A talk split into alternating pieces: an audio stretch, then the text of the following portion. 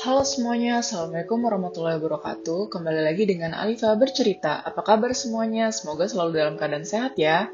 Nah, di episode kali ini kita bakal bahas soal sejarah dari tanah suci umat Islam. Yap, betul, kota Mekah. Kota ini identiknya dengan apa sih? Coba, kalau kalian dengar kata Mekah, apa yang pertama kali terlintas? Tempat lahirnya Nabi Muhammad, kota yang tidak pernah sepi, air zam-zam, dan Pastinya kota yang selalu jadi tempat ibadah seluruh umat muslim. Yap, semua jawaban itu benar kok. Maka Al-Mukarramah, kota sederhana dengan tempat Ka'bah berdiri. Rumah Allah yang mulia selajur dengan Baitul Makmur di langit ketujuh. Dulu kota ini bukan apa-apa melainkan lembah tandus kosong yang tidak ditumbuhi tanaman dan air saja tidak dapat ditemukan di tempat ini. Lalu bagaimana bisa Mekah menjadi tempat yang sangat makmur sekarang? Seorang wanitalah dan anak bayinya yang mengubah lembah tandus ini menjadi sebuah peradaban dalam waktu singkat. Semua berawal dari istri Nabi Ibrahim yaitu Siti Hajar. Beliau adalah istri kedua Nabi Ibrahim setelah Siti Sarah. Dikarenakan Siti Sarah yang semakin tua dan masih belum memiliki momongan dengan Nabi Ibrahim, maka Siti Sarah menyuruh budaknya yaitu Siti Hajar untuk dinikahkan dengan Nabi Ibrahim agar Nabi Ibrahim bisa memiliki anak. Lalu Nabi Ibrahim pun menyetujui dan menikahi Siti Hajar sebagai istri kedua. Tidak lama setelah menikah, Nabi Ibrahim dikaruniailah anak pertama yang bernama Ismail bin Ibrahim dari Siti Hajar, yang merupakan Nabi Ismail alaihissalam. Suatu ketika Nabi Ibrahim meminta Siti Hajar untuk pergi bersamanya ke suatu tempat. Dan sebelum pergi, mereka menyiapkan perbekalan lah untuk mereka survive di suatu tempat. Dan mereka dibawa pergi oleh Nabi Ibrahim ke suatu tempat yang ditinggalkannya lah Siti Hajar beserta Nabi Ismail yang saat itu masih kecil di suatu daerah gersang dan tandus. Daerah lembah tandus gersang di tengah padang pasir ini. Siti Hajar pun bingung mengapa ia dan anaknya ditinggalkan di tempat seperti ini. Dan selalu dan beliau pun bertanya kepada Nabi Ibrahim, "Ke mana engkau akan pergi dan meninggalkan kami di, pas, di padang pasir yang tidak ada manusia, bahkan kehidupan ini? Mengapa kau meninggalkan kami di tempat ini? Apakah Allah yang memerintahkan kamu, wahai suamiku?" Siti Hajar bertanya kepada suaminya. Nabi Ibrahim menoleh dan berkata kepada istrinya, "Iya."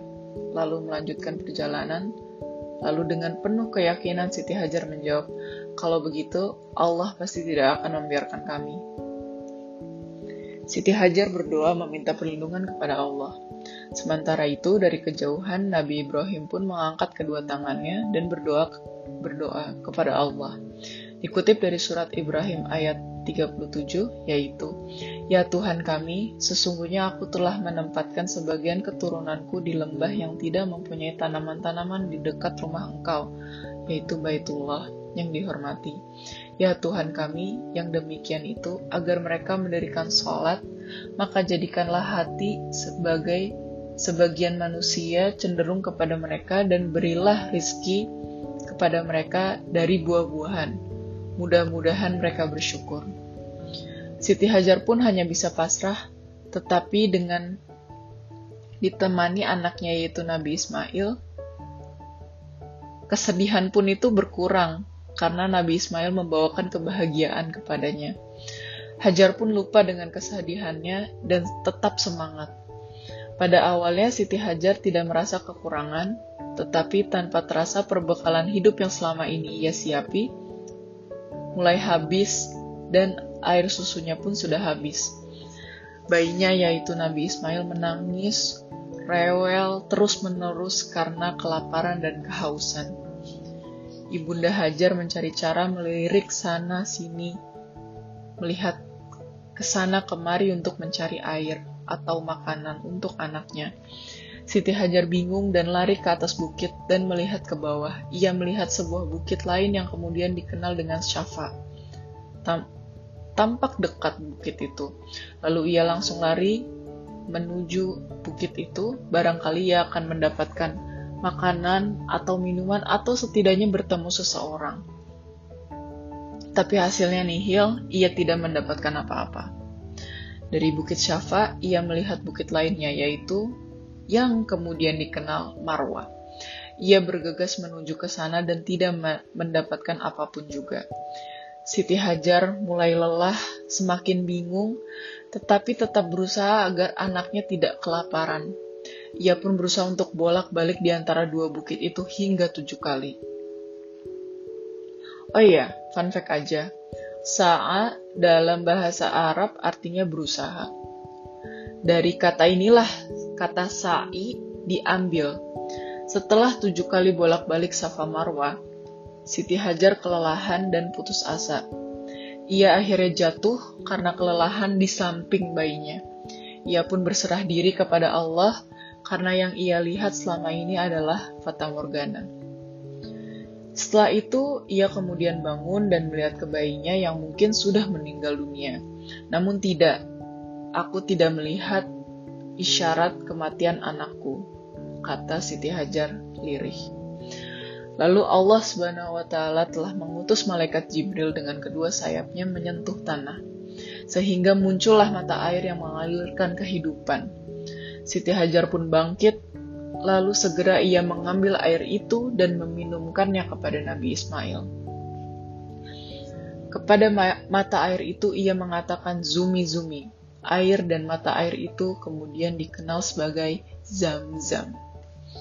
Yang memberikan kehidupan di tengah padang pasir dan bukit bebatuan.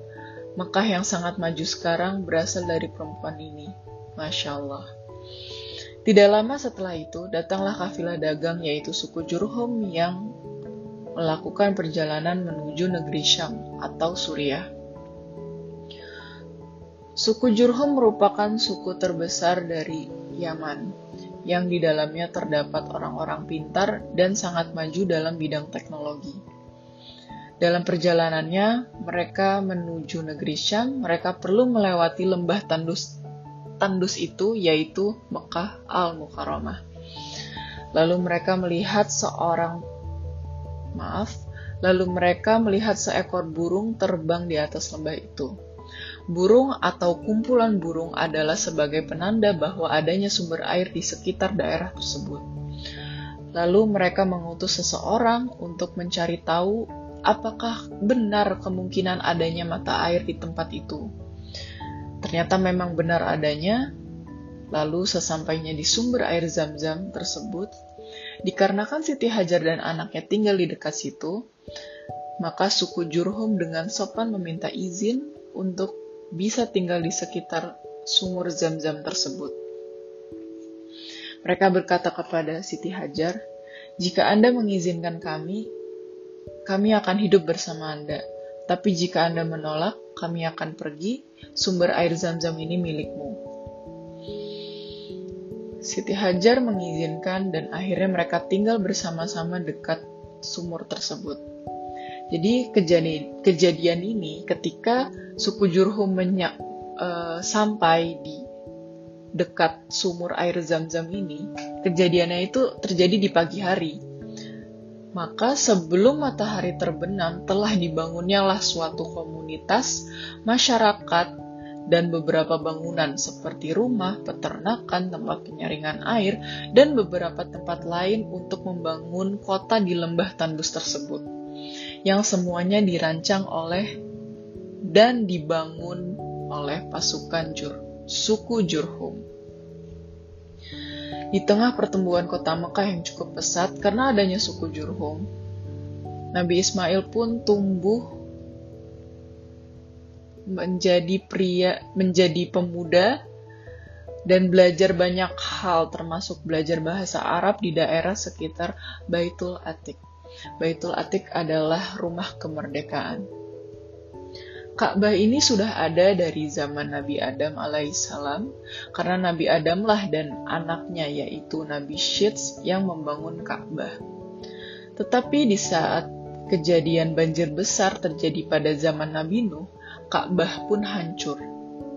Maka dari itu Nabi Ibrahim dan Nabi Ismail lah yang membangun ulang Ka'bah dan meninggikan pondasi Ka'bah agar seluruh umat muslim bisa melakukan tawaf, berdoa, dan sholat di area tersebut. Ka'bah pun menjadi kiblat kita sholat, ya kan? Hari demi hari, tahun demi tahun, jadilah tempat berkumpulnya penduduk dan menjadi sebuah kota yang sampai saat ini kita dengar dan kita kenal dengan nama Mekah. Dikarenakan hal inilah Mekah disebut sebagai tanah suci atau Baitullah. Baitullah adalah rumah Allah yang sangat dijaga kesuciannya bagi umat muslim. Karena tidak sembara orang yang bisa pergi ke Mekah, dan orang yang mendatangi Mekah perlu datang dalam keadaan suci dari segala keburukan. Masya Allah, tabarakallah.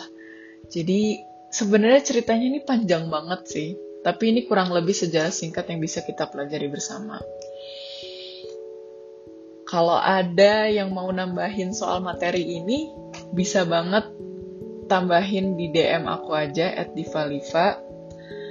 Dan Sekian podcast kali ini dan terima kasih udah dengerin dan belajar bersama di Alifa Bercerita. See you at the next podcast. Wassalamualaikum warahmatullahi wabarakatuh. Dadah.